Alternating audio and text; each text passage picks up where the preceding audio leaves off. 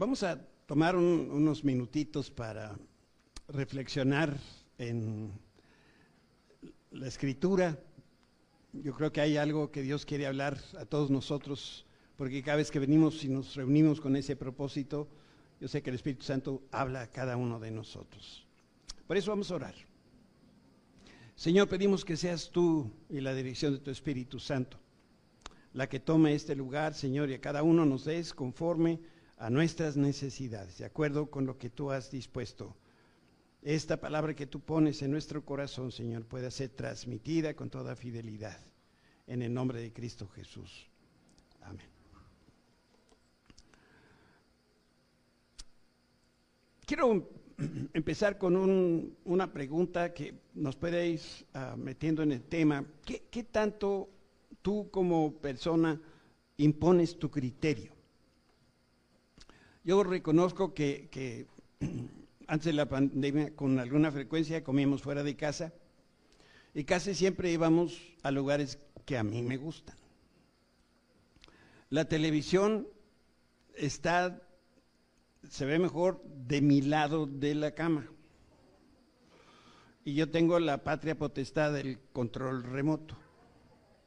Pero todo lo demás, eh, las preferencias en la casa, hacemos lo que Susi quiere lo que mis hijos quieren, no tengo ningún problema en darle gusto a las otras personas. Y te voy a decir por qué hablo sobre la, importancia de imponer o no nuestro criterio. Porque la esposa y, y, en especial los hijos, por un tiempo, de alguna manera medio acceden a nuestras demandas. Pero, ¿qué pasará cuando ellos decidan, en base a su juicio, en base a su criterio. Si los hijos deciden, por ejemplo, ir a otro restaurante o mover la televisión, hombre, realmente no, no tiene ningún problema. Pero si ellos deciden apartarse de Cristo, porque realmente nunca creyeron en Él, cuando mueran no se van a ir al cielo. Y nada es más importante que la salvación, en este caso de mi esposa y de mis hijos. Lo que ustedes me quieran decir, nada tiene mayor importancia que la salvación. Por eso yo también quiero decirles esta mañana que me he llevado algunos sustos con mis hijos. Después de vivir por muchos años juntos, un día descubro que no estuvieron de acuerdo en asuntos que para mí son importantes. Y que accedieron de manera temporal, pero solamente fue porque me impuse, porque apliqué mi criterio y no dejé que ellos realmente opinaran en ciertos asuntos. Por eso, desde hace muchos años, Susi y yo hemos decidido que lo más importante de la vida es la relación personal con Jesucristo. Eso es lo central en nuestro matrimonio, en nuestra vida. Y vamos a luchar sin rendirnos para que nuestros hijos y nuestros nietos nunca se aparten de Dios. A mí también me queda muy claro que mis hijos y mis nietos deben conocer a Cristo directamente de mis labios y a través de mi testimonio. Yo les, por eso les, les hablo del Señor como dice la palabra, a tiempo y fuera de tiempo. No estoy muy interesado si ellos quieren o no escuchar. Esa es mi responsabilidad y de eso les voy a hablar. No les voy a mandar un textito por el WhatsApp. No. Es mi obligación y mi privilegio hablarles a ellos de Cristo y que ellos puedan ver en mi vida el testimonio de que Cristo realmente vive en mí. Y como cabeza de mi casa, yo voy a pelear con todas mis fuerzas para que juntos como familia estemos bien cimentados en la roca que es Jesucristo, que nos alimentemos de la palabra de Dios y que podamos servir en la iglesia. Y hoy te quiero hablar de algo bien importante que tiene que ver con la vida de la iglesia. Hace algunos años eh, tuve oportunidad de, leer y guardé este documento que quiero hoy compartir contigo. Y son algunas de las principales razones por las cuales las personas abandonan la iglesia. Esto es un dato que viene de los Estados Unidos, pero bueno, eh, no somos en este sentido tan diferente de los de los güeros. Quiero decirte que la, la, razón, la razón número uno por la gente que se va de su iglesia es que dicen, encontré otros intereses y actividades y ya no deseo estar involucrado en las actividades de la iglesia. Esa es la razón que dan como número uno. Otro, cambio de residencia, 30%. Otro, tuve problemas específicos con la enseñanza de la iglesia o con algunas personas de la iglesia. Otras, bueno, a mí me cambiaron el, horario de mi trabajo, ya no puedo ir a la iglesia. Esto está pasando con la pandemia, por ejemplo. Eh, cuando yo crecí, ah, yo tomé decisiones, perdón, cuando crecí yo tomé la decisión de abandonar la iglesia. Esos son los jóvenes que estoy hablando que cuando niños, a lo mejor los padres impusieron, pero ahora ya son grandes y dicen, ya no quiero seguir en esa iglesia. La iglesia dejó de ayudarme. ¿En qué sentido? Bueno, a encontrar significado y propósito a mi vida. Número el que sigue, mi estilo de vida dejó de ser compatible con la vida y la enseñanza de la iglesia. Ya no tenemos tantas cosas en común.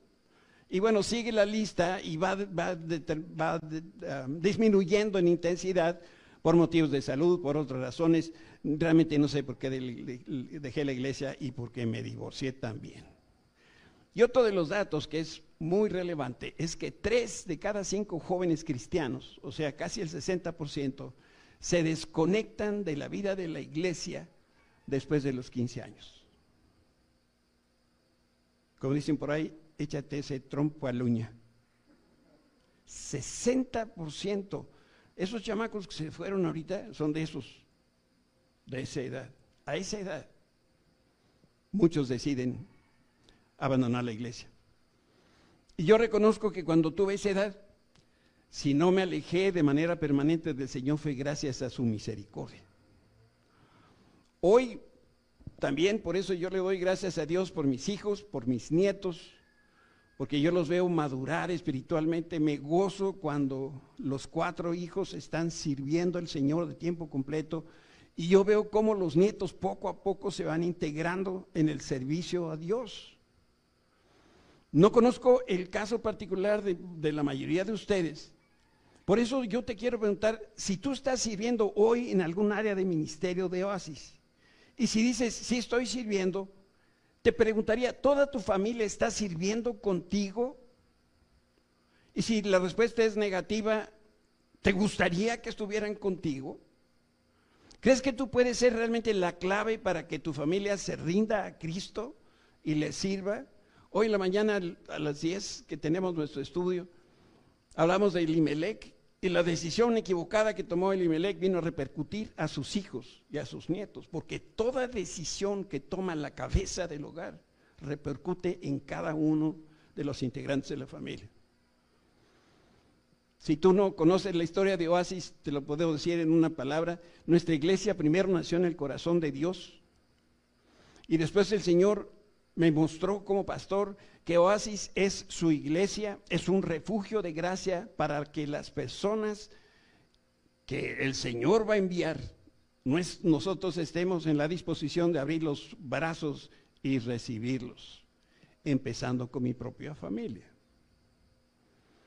Si la familia de los pastores no está integrada en la iglesia, se pueden imaginar qué clase de iglesia tenemos o tendríamos. Gracias a Dios, nuestros hijos no solamente están integrados, son servidores de Dios.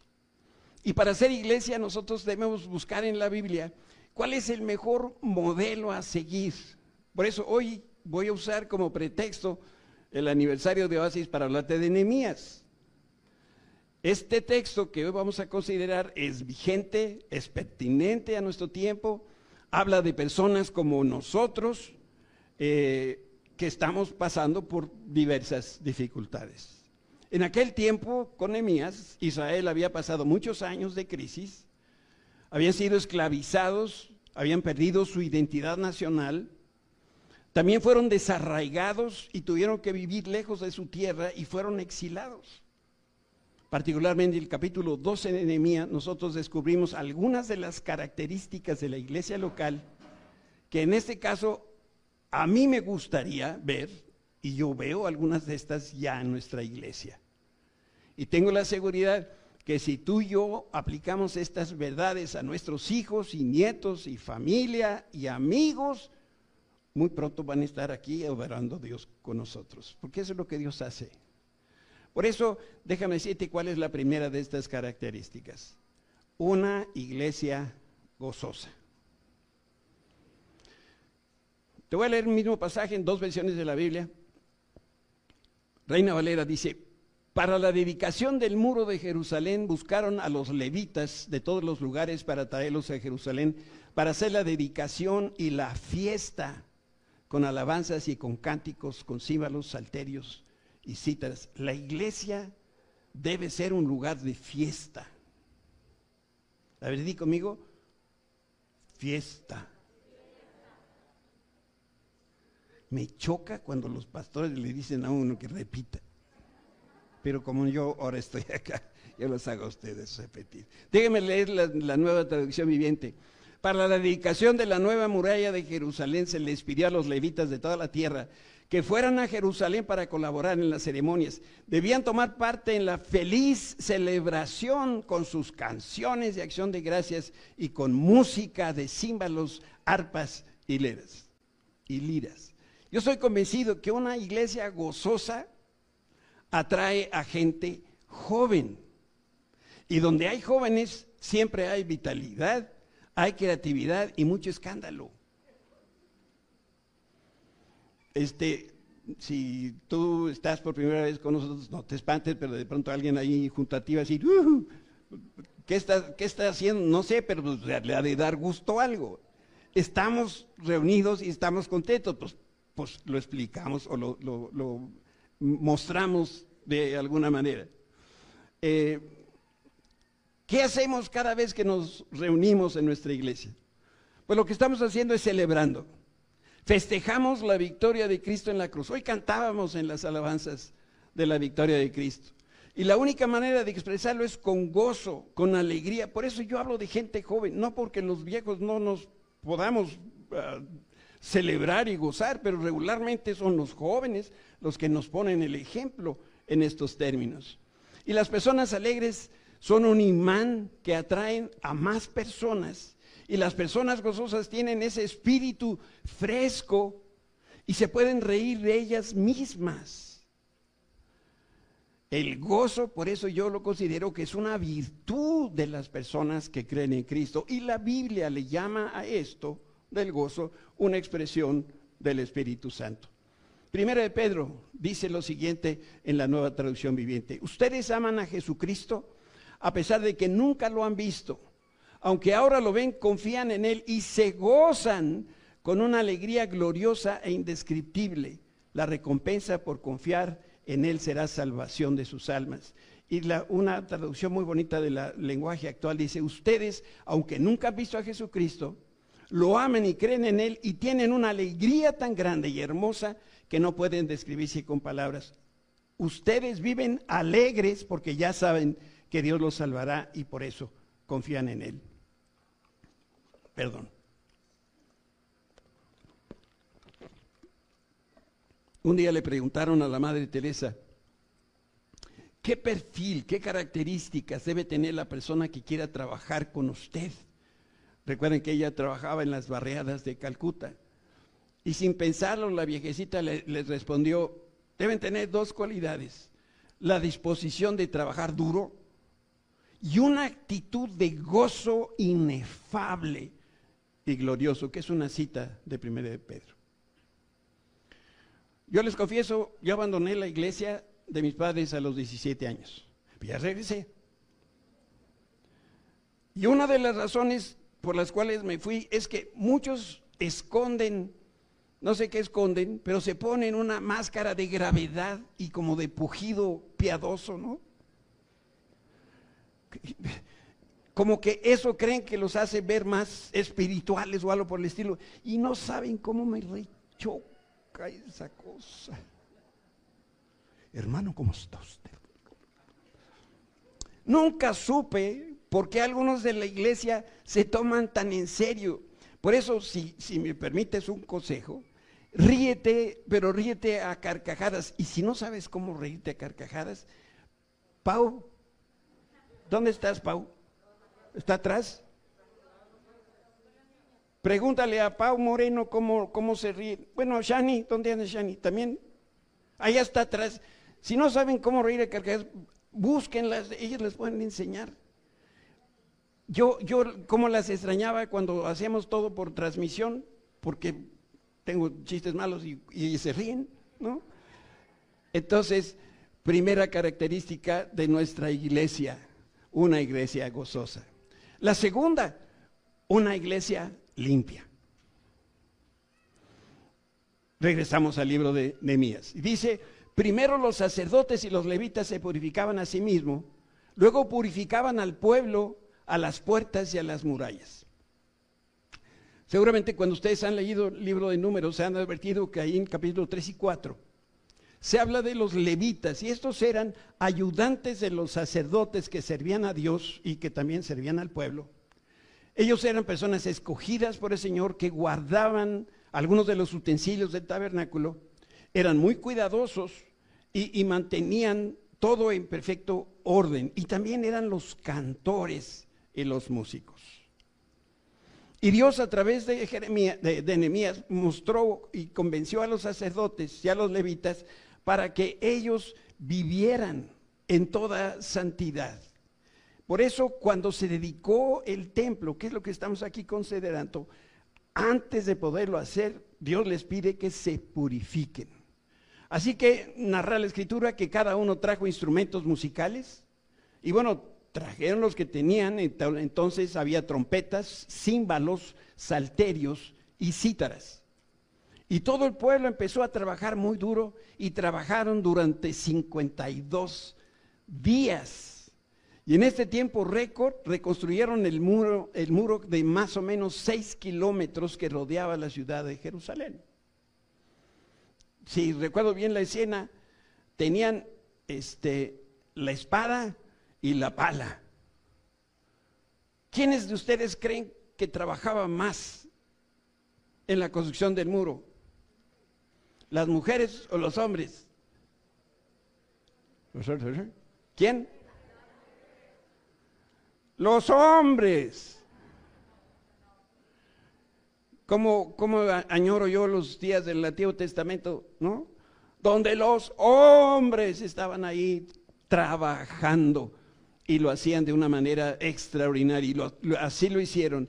Y llama la atención lo que dice el versículo 30, que ese día se purificaron los sacerdotes, los levitas, el pueblo, las puertas y el muro. Todo era necesario ser purificado para la celebración. ¿Y por qué lo hicieron? Bueno, esto es normal cuando la persona reconoce que, que ha pecado y que se ha arrepentido, por eso se purifican. Entonces, empezando con los sacerdotes, estaban diciendo, yo pequé, ya le pedí perdón a Dios, ya me arrepentí, he corregido el camino. Por eso me purifico de esta manera, delante del pueblo, imagínense, el pastor confesando que pecó. Públicamente estaban haciendo una declaración de su conciencia de pecado. Y públicamente también estaban diciendo, Dios ya me perdonó. Por eso el Señor en su palabra destaca la importancia de reconocer nuestro pecado, porque el arrepentimiento es algo que produce el Espíritu Santo.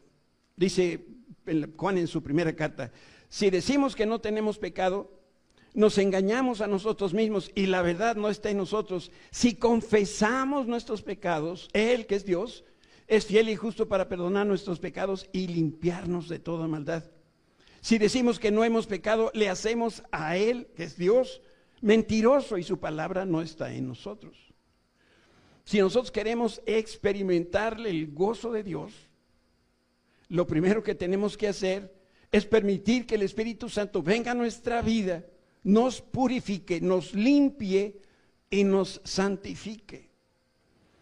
Y esto explica por qué hay tantas personas hoy en el mundo que están que son infelices. La infelicidad no viene de no tener dinero, la infelicidad viene porque no han sido lavadas con la sangre del cordero. El gozo viene de haber experimentado que Dios perdona mi pecado. No hay cosa más grande que eso. Imagínense que la sangre de Cristo en la cruz lavó nuestros pecados pasados, los presentes y aún los futuros. Por eso cuando nosotros nos damos cuenta de eso, no podemos más que darle gracias a Dios, exaltarlo a Él por su bondad, porque Él hizo esto en, nuestras vidas. Lo primero entonces era purificarse y después la celebración. Y la purificación, además del número de personas y objetos que se purificaban, eh, eh, incorporaba también el ayuno y la oración y las ofrendas por el pecado y la limpieza del cuerpo. Este no es como los menús de fonda, que es O y O y O. No, la purificación era todo un acto en el cual ayunaban y oraban y ofrendaban y entonces venía también la limpieza de su cuerpo. El pueblo de Dios purificaba todo sacerdotes, personas, puertas y muros. Y si nosotros queremos vivir gozosos y alegres, tenemos que permitir que la palabra de Dios es esa, eh, ese agua que Dios utiliza para lavarnos y nos purifiquen.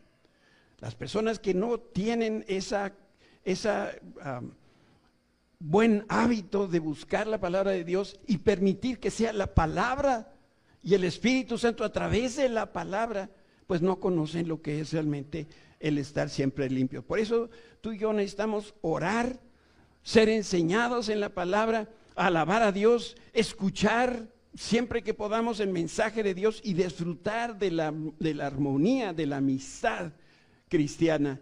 Y que déjame que te lea este pasaje de Efesios capítulo 5. Cristo amó a la iglesia él entregó su vida por ella a fin de, hacerla santa y limpia, fíjense, alabarla mediante la purificación de la palabra de Dios. Aquí está la receta. Esto es lo que viene a darnos a nosotros hoy en día un, corazón purificado. Dice, y lo hizo para presentársela, está hablando de la iglesia, a sí mismo como una iglesia gloriosa, sin mancha ni arruga ni ningún otro defecto, será en cambio santa e intachable. Por eso nosotros debemos tener siempre en mente que purificación, limpieza antes de celebración. Antes de ir a la fiesta, nosotros necesitamos ser lavados por la sangre del Cordero. Hay una tercera característica de la iglesia. Es una iglesia que camina y recuerda a cada paso la providencia y la gracia de Dios. Voy a decir algo de mi iglesia, la iglesia de mis padres, pero lo digo a manera de, de Ah, información, si ustedes no conocen cómo son otras iglesias. Pero en esa iglesia celebran anualmente lo mismo que hicimos nosotros. Pero creo que en ocasiones la celebración se, se inclinaba más por las personas que lograron las cosas que lograron, en vez de exaltar a Dios, que fue el que hizo posible que tal organización, que tal eh, situación cumpliera un año más de vida. Por eso, cuando tú vas a dar gracias, primeramente pon a Dios. Gracias Dios porque nos permitiste llegar a los 21 años. Porque fue por Él. Porque recordamos cómo el Señor, nos llevó paso a paso. Dejen que les muestre lo que dice Nehemías. Conduje a los líderes de Judá a la parte superior de la muralla Acuérdense que no son, la muralla de ya no eran, no era una barda, ¿verdad? Era un muro, este, perdón. Ustedes saben dispensar.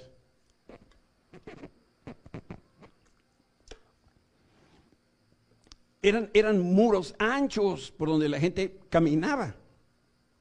Entonces, por la parte superior de la muralla, y organicé dos grandes coros para dar acción de gracias uno de los coros se dirigió hacia el sur, por encima de la muralla hasta la puerta del estiércol.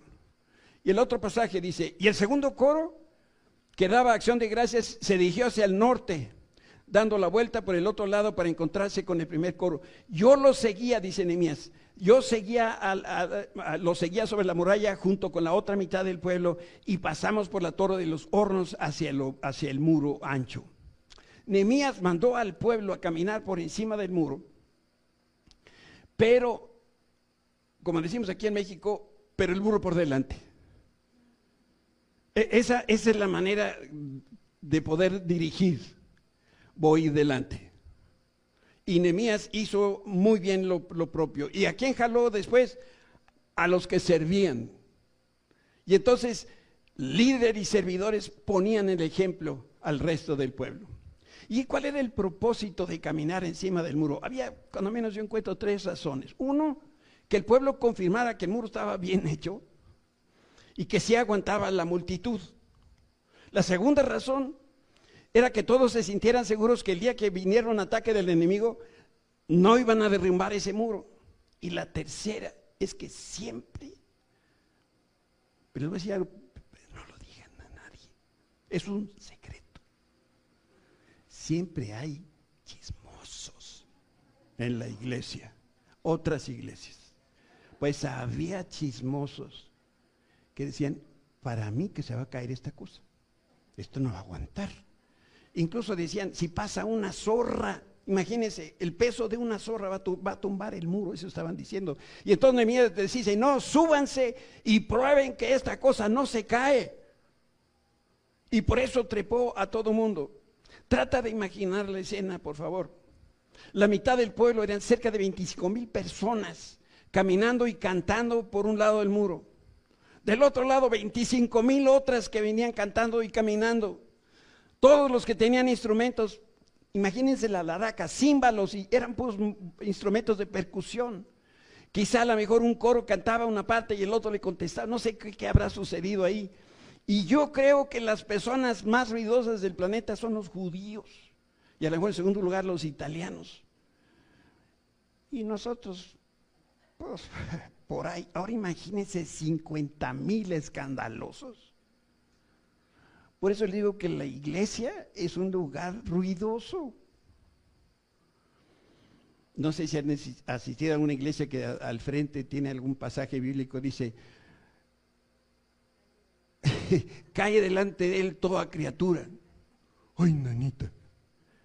No, aquí canten delante de él todos los que tengan voz. Párense y hagan ruido. Exaltemos al Señor. Esa era la iglesia de Nehemías. Así era el pueblo de Israel. ¿Y, ¿Y por qué tanto alboroto? Porque su pecado había sido perdonado. Porque estaban en la presencia de Dios. Porque veían su, su bendición y Jeremías y los otros ministros estaban presidiendo a miles de personas y en esos 25 mil había niños y había mujeres y había hombres y jóvenes, sacerdotes, levistas, levitas, profesionistas, de todo tipo, de todo género de personas, pero lo más importante era que todos alababan a Dios. Todos, todos alababan a Dios. La iglesia, como me gustaría verle en Oasis, es una iglesia que es el centro de las actividades. El pueblo de Israel vivió en esclavitud un tiempo, vivió en libertad en otro tiempo, vivió en la tierra que Dios le dio, también vivió en el desierto y vivió en territorios de otras naciones. Pero en todo momento había un solo calendario. Había un solo reloj y una sola agenda. ¿Saben qué agenda es esta? La agenda de Dios. Lo que Dios ya había estipulado para la iglesia, para el pueblo de Israel. Muchos cristianos hoy en día creen que la vida de la iglesia es optativa. Entonces, llega el fin de semana y dicen, ¿Iremos o no iremos a la iglesia? ¿Y las actividades en semana? ¿Iré o no iré? Yo creo que hoy no. ¿Se dan cuenta qué diferente de la visión que tenía Anemías? Bueno, no de Anemías, era la visión de Dios que le dio a Anemías. Por eso yo como pastor deseo que Oasis esté entre las prioridades de tu vida. Y para que no quede ninguna duda, las prioridades de la vida solamente Dios puede decir cuáles son. Y la primera de ellas es Dios. Y la segunda de ellas es tu esposa, tu esposo y tus hijos. Y la tercera es tu trabajo. Y después es la iglesia. Ese es el orden de Dios. Entonces la iglesia debe ocupar ese lugar de prioridad.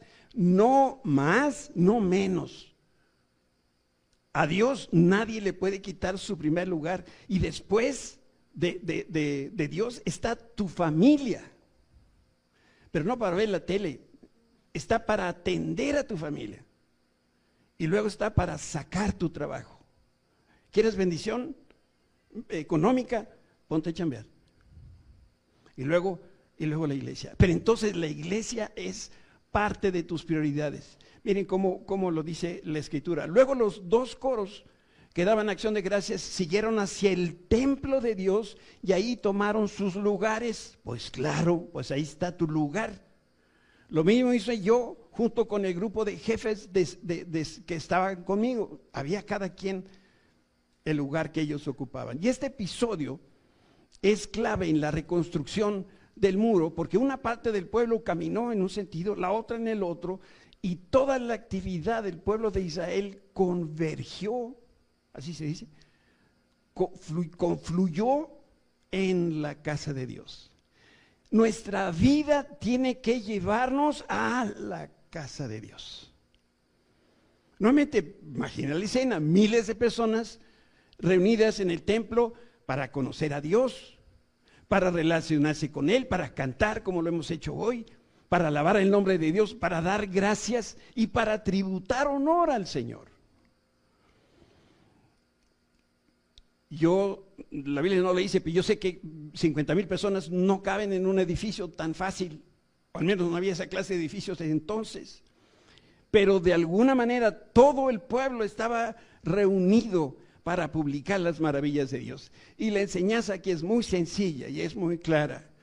El deseo de Dios es que siempre estemos en su presencia, siempre. El Señor quiere que nos relacionemos con Él con la familia de Cristo que es la iglesia. Y por eso el Señor, antes de que nosotros lleguemos a este sitio, el Señor ya llegó y nos está esperando. ¿Sabes por qué la iglesia cristiana del siglo I cambió al mundo? La Biblia lo dice. Déjame leer este, este, este pasaje. Ahí voy. Es que me emociona. Y voy a leer Hechos capítulo 2. Este evento viene después del Pentecostés.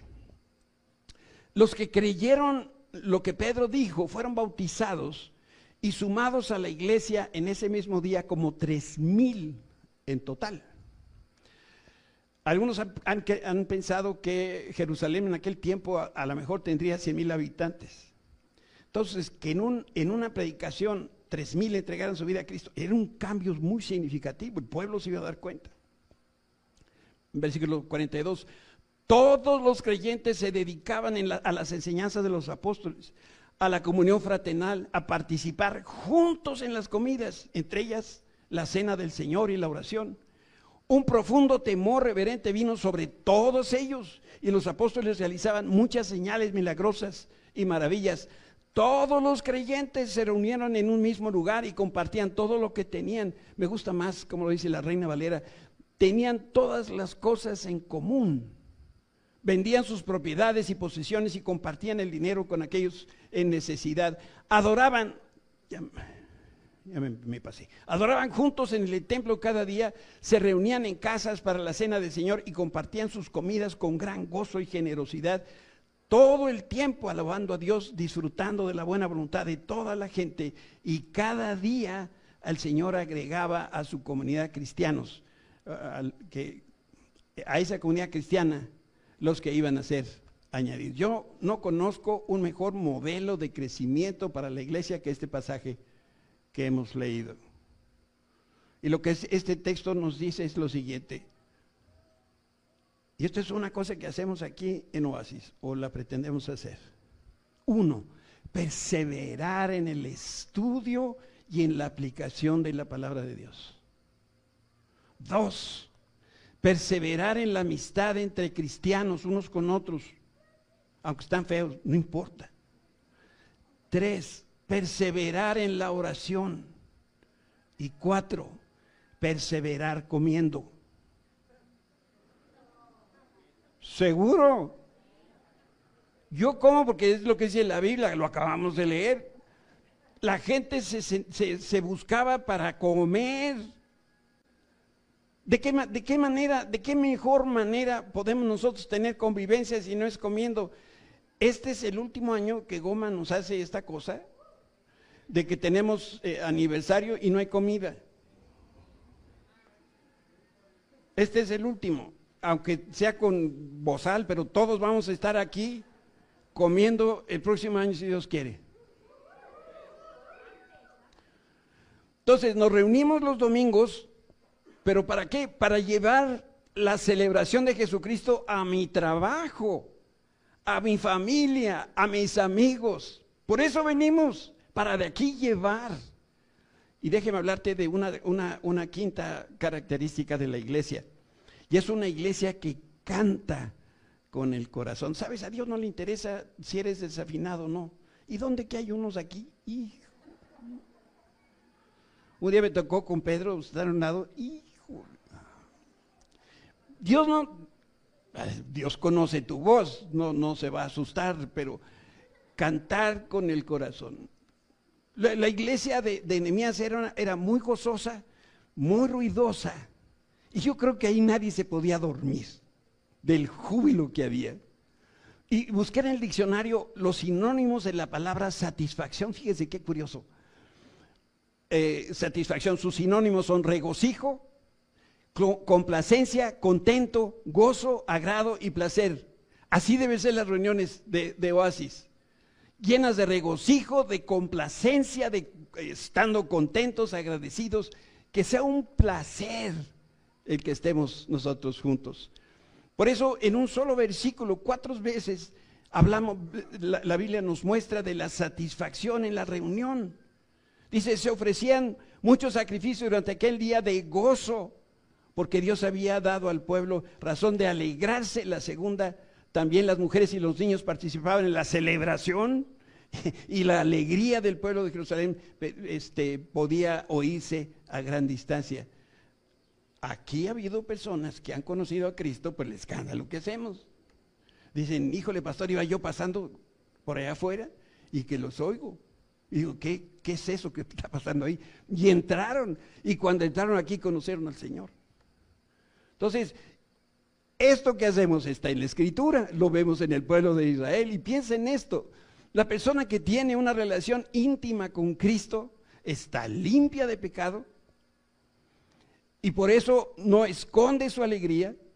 Ese es un gozo genuino que brota del corazón, que viene y que ilumina el rostro y por eso nos vemos hasta bonitos. Si tú tienes poco tiempo, eh, en medio de una comunidad cristiana, déjame decirte que la iglesia cristiana es una iglesia cantadora. Canta en Navidad para celebrar el nacimiento de Cristo. Canta en la Pascua cuando recuerda la pasión y la muerte de Cristo. Canta cuando hay una boda, cuando nace un bebé. Y también canta en los funerales. Cantando, creo yo, es como mejor se expresa nuestra fe. Por eso esa iglesia de Nehemías gozaba y cantaba de tal manera que se escuchaba a kilómetros a la distancia, sin micrófonos. Y la última característica es una iglesia que sabe dar.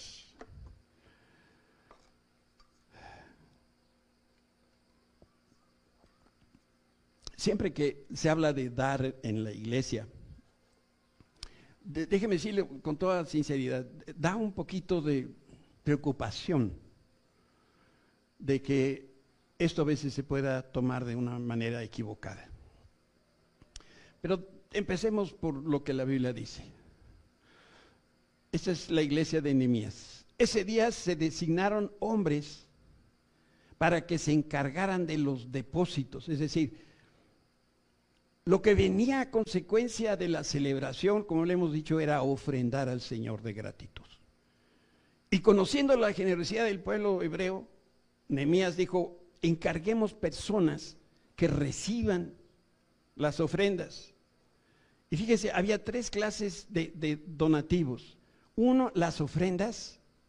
Dos, la primera parte de la cosecha o primicias. Y tres, los diezmos eran responsables de recolectar de los campos fuera de las ciudades. O sea, estas personas no solamente ahí donde estaban congregados, sino que Nehemías los mandó que fueran lejos donde había cristianos, donde había hebreos, para que de allá también trajeran la ofrenda, que eran porciones especificadas por la ley para los sacerdotes y los levitas, pues todo el pueblo de Judá se complacía en los sacerdotes y los levitas y en el trabajo que prestaban. Dios quiera que el trabajo que hacemos como pastores sea de tu agrado, aunque para serte sincero, a quien queremos agradar primero es a Dios. Y la generosidad del corazón es esa manera en la cual nosotros expresamos de lo que Dios nos da, porque dice la Biblia que todo el oro y toda la plata le pertenece a Dios, de ahí, de todo lo que es de Dios, es donde nosotros, incluyendo nosotros, ofrendamos y diezmamos. Dar es uno de los más grandes privilegios del creyente, y esta es una de las enseñanzas que a algunos les haría tanto bien poder aprender. Un corazón puro y limpio produce gozo, pero también produce generosidad. Este pasaje que, estamos, que leímos afirma que el pueblo hebreo era un pueblo que daba con liberalidad y daba con generosidad. Y una vez que los que servían y los oficiales del templo ofrendaban, entonces todo el pueblo seguía el ejemplo de estas personas.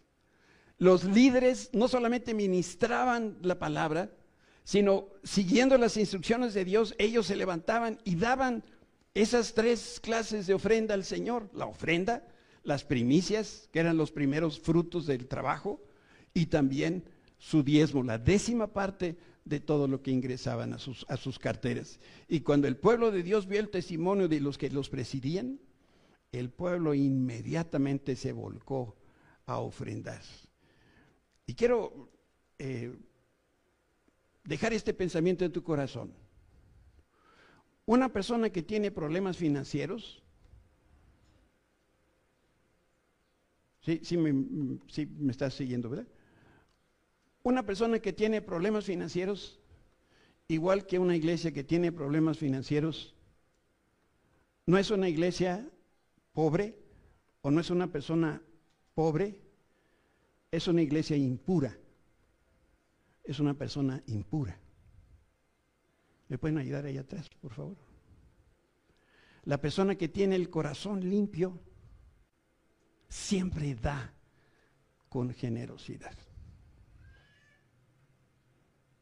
Como la, la viuda que dio dos blancas. Dice la palabra de Dios que una viejecita no tenía nada. Era la pobre de los pobres. Y lo único que tenía era dos blancas, era la moneda más pequeñita. No sé si que, si que valdría tener 40 centavos, dos moneditas de 20 centavos de las nuestras. Pero dice la Biblia que dio todo lo que tenía. Porque lo que Dios ve es la generosidad del corazón. Tenía dos, esas las dio.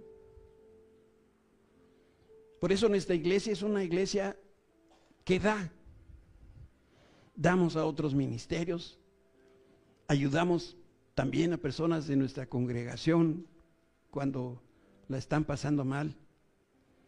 Ahora queremos llevar una ofrenda a Mozambique. ¿Sabe? Porque no es el dinero lo que estamos enviando. Cuando tú ofrendas, lo que tú estás haciendo realmente es decirle, Señor, aquí está mi vida pues te la ofrendo a ti. La ofrenda representa lo que nosotros somos. Representa lo que hay en nuestro corazón. ¿Eres pobre?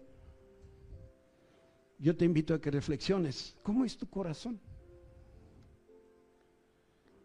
No damos para que Dios nos dé. Damos porque Dios ya nos dio primero. ¿Cuánto nos dio? En la medida en que nosotros hemos sido buenos administradores de sus recursos. Por eso a uno le dio tantos talentos y a otros les dio menos talentos y a unos más les dio un talento. Dios pudo no darle nada. Dios pudo, pudo no darnos nada. Pero en su gran amor nos dio. Y de eso que Dios nos dio, de ahí es donde nosotros damos. Mi oración es que nuestra iglesia siga siendo una iglesia generosa. Una iglesia que celebra con gozo. Una iglesia que se mantiene limpia. Que estudia, pero sobre todo que vive la palabra de Dios. Que camina con gratitud, que recuerda todas las cosas que Dios hizo. Un lugar donde todas las personas puedan llegar, cualquier familia. Una iglesia que comparte con otros. Una iglesia que da con toda liberalidad. ¿Quieres ahí en tu lugar cerrar tus ojos para que no te distraigas? Y vamos a orarle al Señor.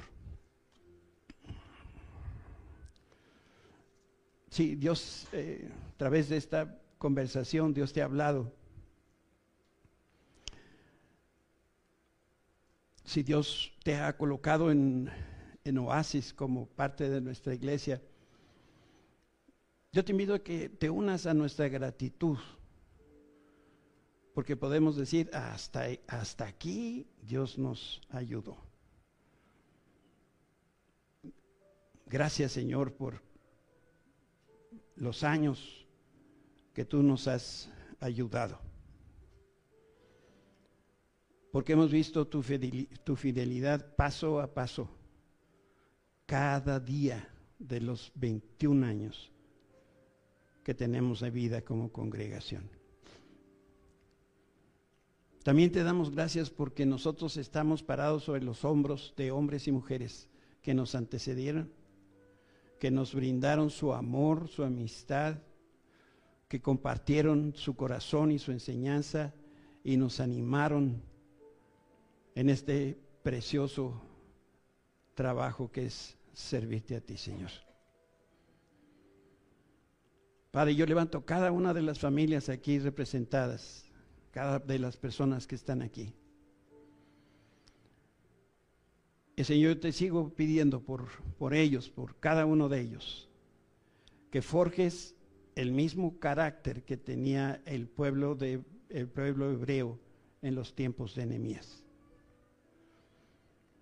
Que seamos esa iglesia que sigue el modelo bíblico del libro de los hechos, para que entonces como lo hemos leído y hemos recordado este día, y tú añades a la iglesia los que deben ser añadidos.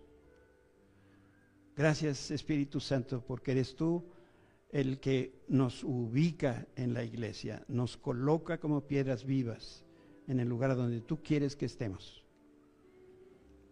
Gracias por todo lo que tú estás haciendo en nuestras vidas. Y podemos darte gracias por lo que viene, porque estamos seguros que lo que viene es todavía mejor. Porque tus misericordias, Señor, son nuevas cada día. Porque queremos que ya amanezca porque vienen cosas nuevas. Porque tú lo das siempre conforme tu carácter. Gracias, Señor, en el nombre de Cristo Jesús. Amén.